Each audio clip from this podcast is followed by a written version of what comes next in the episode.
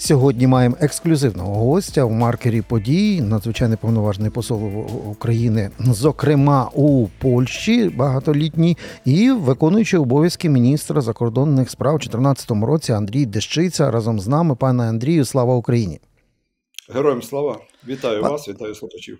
Пане Андрію, з історичної перспективи я вітаю вас так само з тим, що ви є е, найкрутіший промоутер шоу-бізнесу зі всіх українських дипломатів за всю історію України, бо саме вам вдалося е, зробити міжнародним хітом е, популярну харківську футбольну пісню про Путіна і ла-ла-ла-ла-ла. Нагадаю, це були події на початку російського вторгнення в 2014 році. Тоді е, 2 мільйони підписників на YouTube, це було за лічених там півтора місяці. Ви назбирали прихильників. Так що ви ще, крім того, зірка Ютуба. І, е, і що ви тепер з перспективи, коли на вас налетіла частина дипломатичного корпусу, пробували там щось хейтити, критикувати. Ну ви виявилися праві на мільйон відсотків. То що скажете тепер їм? Дивіться, ну, по-перше, я нічого такого надзвичайного не сказав, просто сказав правду або повторив правду. Це по-перше. По-друге, через 8 чи вже 9 років бачимо, що е, якщо це використати е, іншу ще таку російську, здається, пісню е, «Каким ти був, таким остався, а може навіть ще став гіршим. От і на жаль, е, в 2014 році ми війшли в війну. І вже всі ці дипломатичні реверанси вони не були ефективними. Треба було застосовувати якісь нові методи висловлювання. Зрештою, час від часу Лавров теж це робить, і е, єдине, що на нього діє, щоб зупинити, така сама відповідь, така сама брутальна відповідь. І тоді він стає тихо.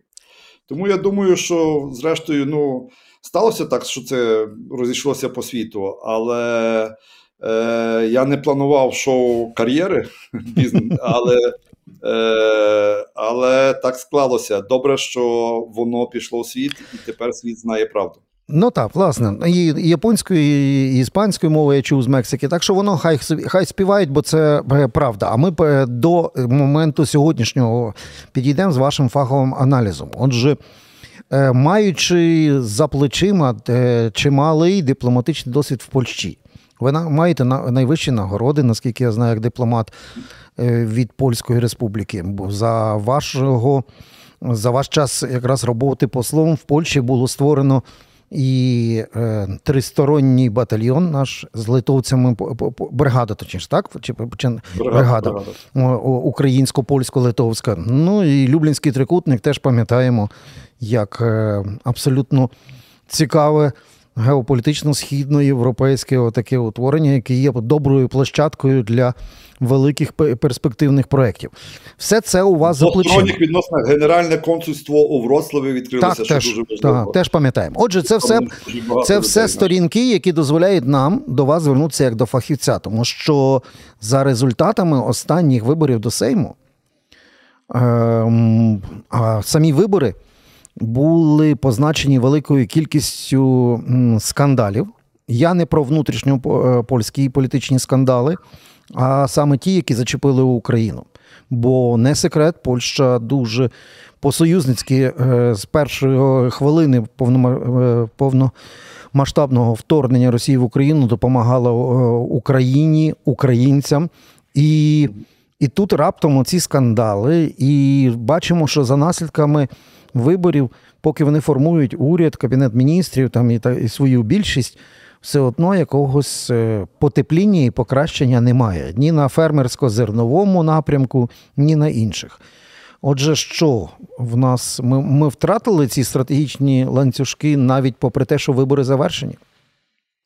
Ну, дивіться, тут треба розкласти це питання, ці висловлювання, зрештою, абсолютно вірні зауваження, що ви зробили. Але е, перше, що дуже важливо, це справді Польща дуже допомогла Україні на в перших днях, тижнях, місяцях широкомасштабного вторгнення Росії в Україну. І ця допомога була е, і е, на рівні е, суспільному, е, локальному, центральному, державному міждержавному. Це була дуже велика підтримка і допомога. І це за це ми маємо бути дуже вдячні, тому що це був такий наш серйозний тил, серйоз, серйозна підтримка.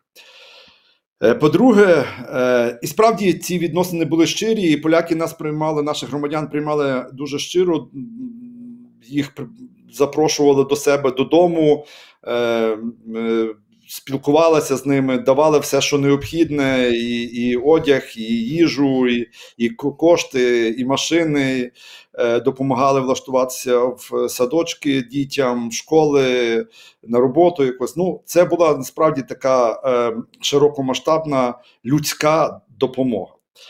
А друге, це те, я думаю, що вона насправді так довго тривати не може, тому що ну е, скільки би ну відкрито і щиро і щиросердечно не допомагати, все одно воно ну час від часу вичерпується цей запас енергії, цей запас, е, зрештою, коштів також. Е, І е, я думаю, що наші громадяни також е, поступили правильно, тому що вони почали самі на себе вже заробляти. Ну з того, що я знаю, десь біля 80% е, наших громадян працюють, е, заробляють кошти для себе, сплачують податки в польський бюджет, е, утримують свої сім'ї, винаймають мешкання, так що вони абсолютно стали незалежними. І тому такого рівня емоціонального в двосторонніх відносин довго тривати не могло. Але крім цього, насунулися нові проблеми, які, яких ми не очікували, крім тих старих, які ми не розв'язали до кінця, але зняли з порядку денного це питання.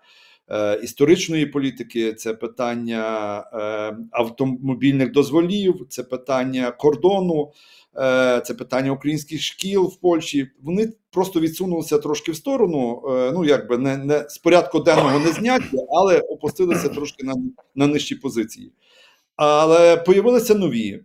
Появилися нові е, виклики, нові проблемні питання, зокрема, українське зерно і зерно, яке е, приходить на польський ринок, і зерно, яке треба транзитом перевозити через польський ринок, через польську територію, е, а е, комунікації і е, логістика, зокрема портів, не дозволяє такій великій кількості це зробити. І появилися проблеми наших громадян. Багато все ж таки воно їх їм треба допомагати. Та допомога йде з державного бюджету. Там виплати дітям по 500 плюс, виплати е, безкоштовне навчання, безкоштовне медичне угу. обслуговування.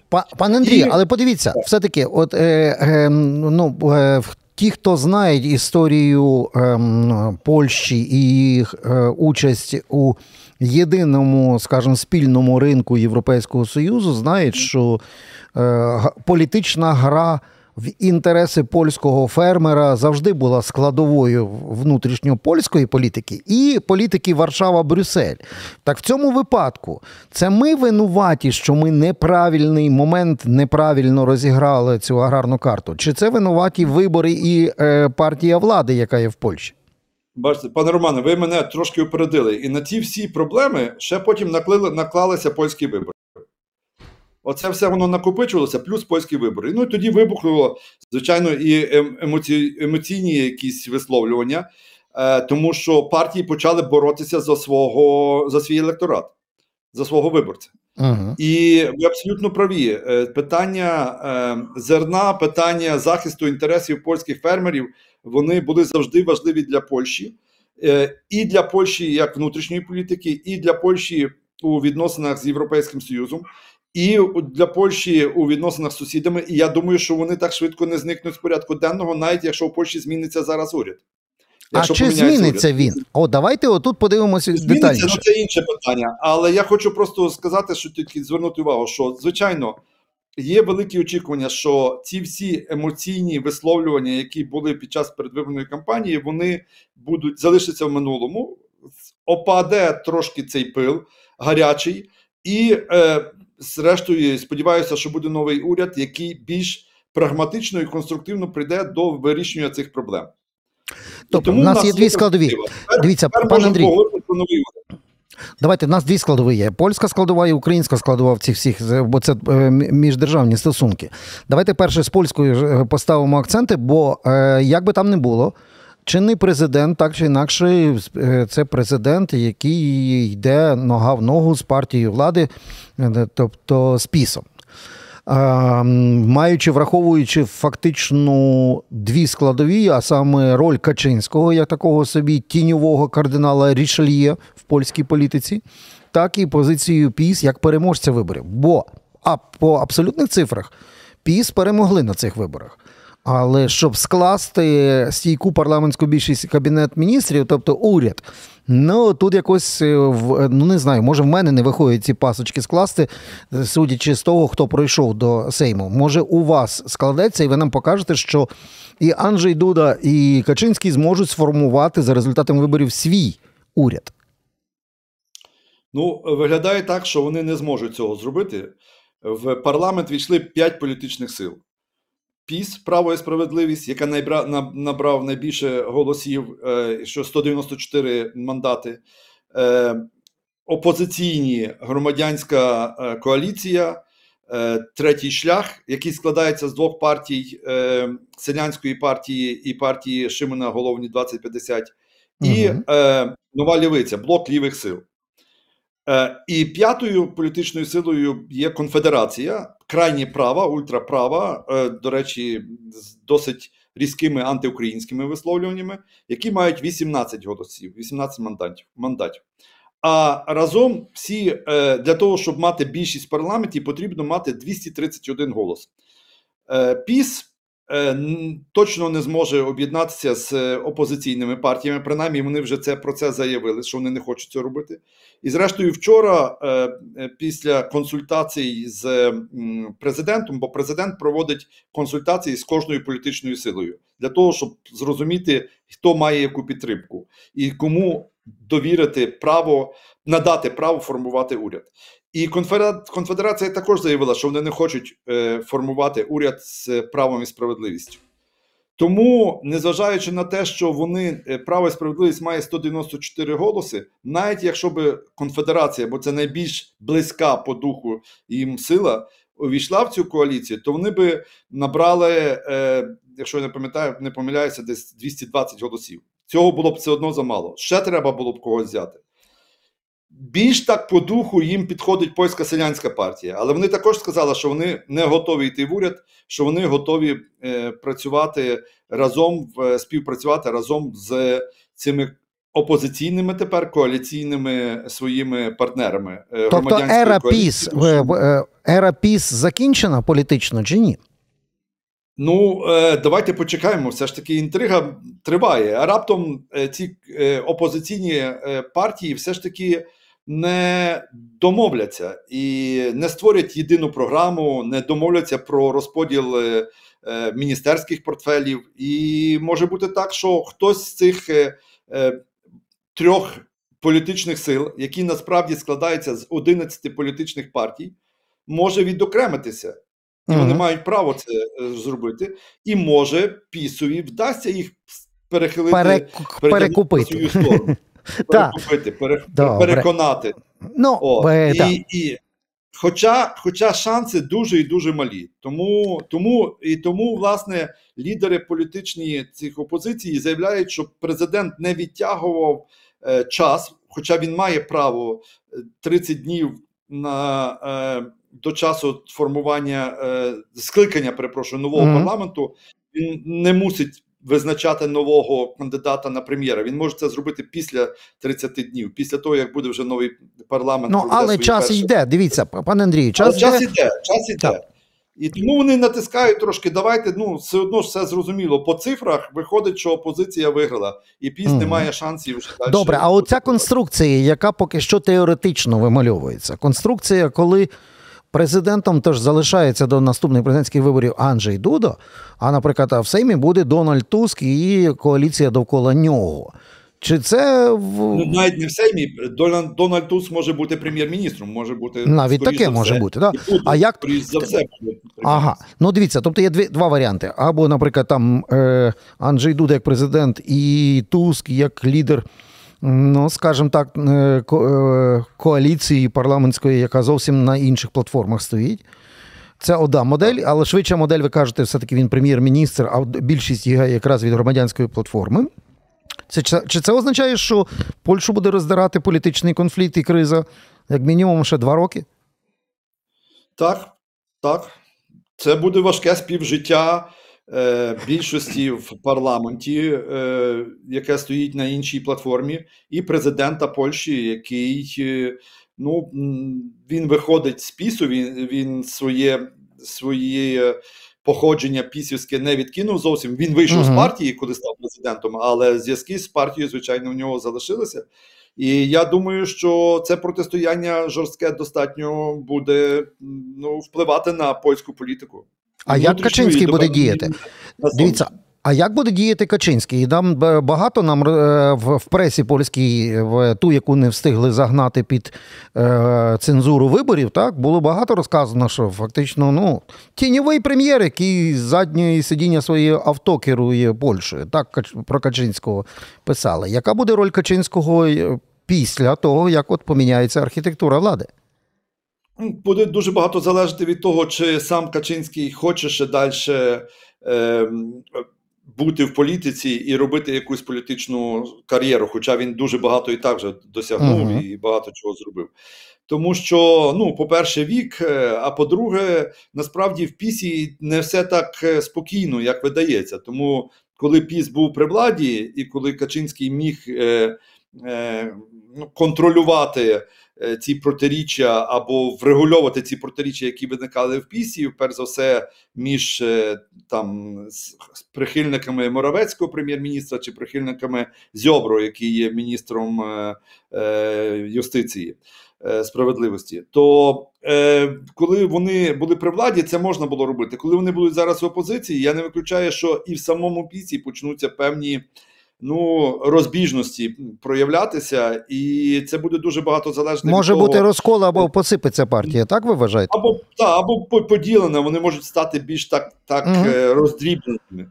Хоча, хоча, хоча, звичайно, е, е, їхній їхній електорат, е, який вже ну, десятиліттями на рівні 30% буде залишатися, він він, він буде підтримувати ці, ці партії. Ми економлю час, бо нас його небагато, а в мене три дуже важливих питання ще є. Я спробую коротко. Перепрошую. Да, пер, перше, яке мене цікавить, як зміна цієї архітектури і, можливо, е, захід Польщі в таку дворічну політичну турбулентність, як це вплине на е, Варшава-Київ стосунки?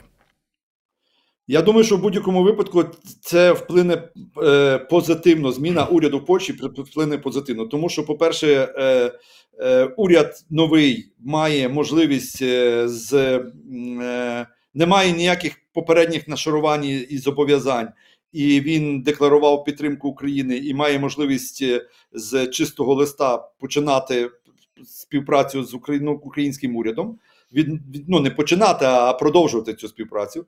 Це по-перше. По-друге, цей уряд, який буде, він буде проєвропейським, тому що Туск е, ну є проєвропейським е, політиком, і, і тому лінія по е, Європейського союзу по відношенню до України буде тільки посилюватися Варшавою і новим угу. польським урядом.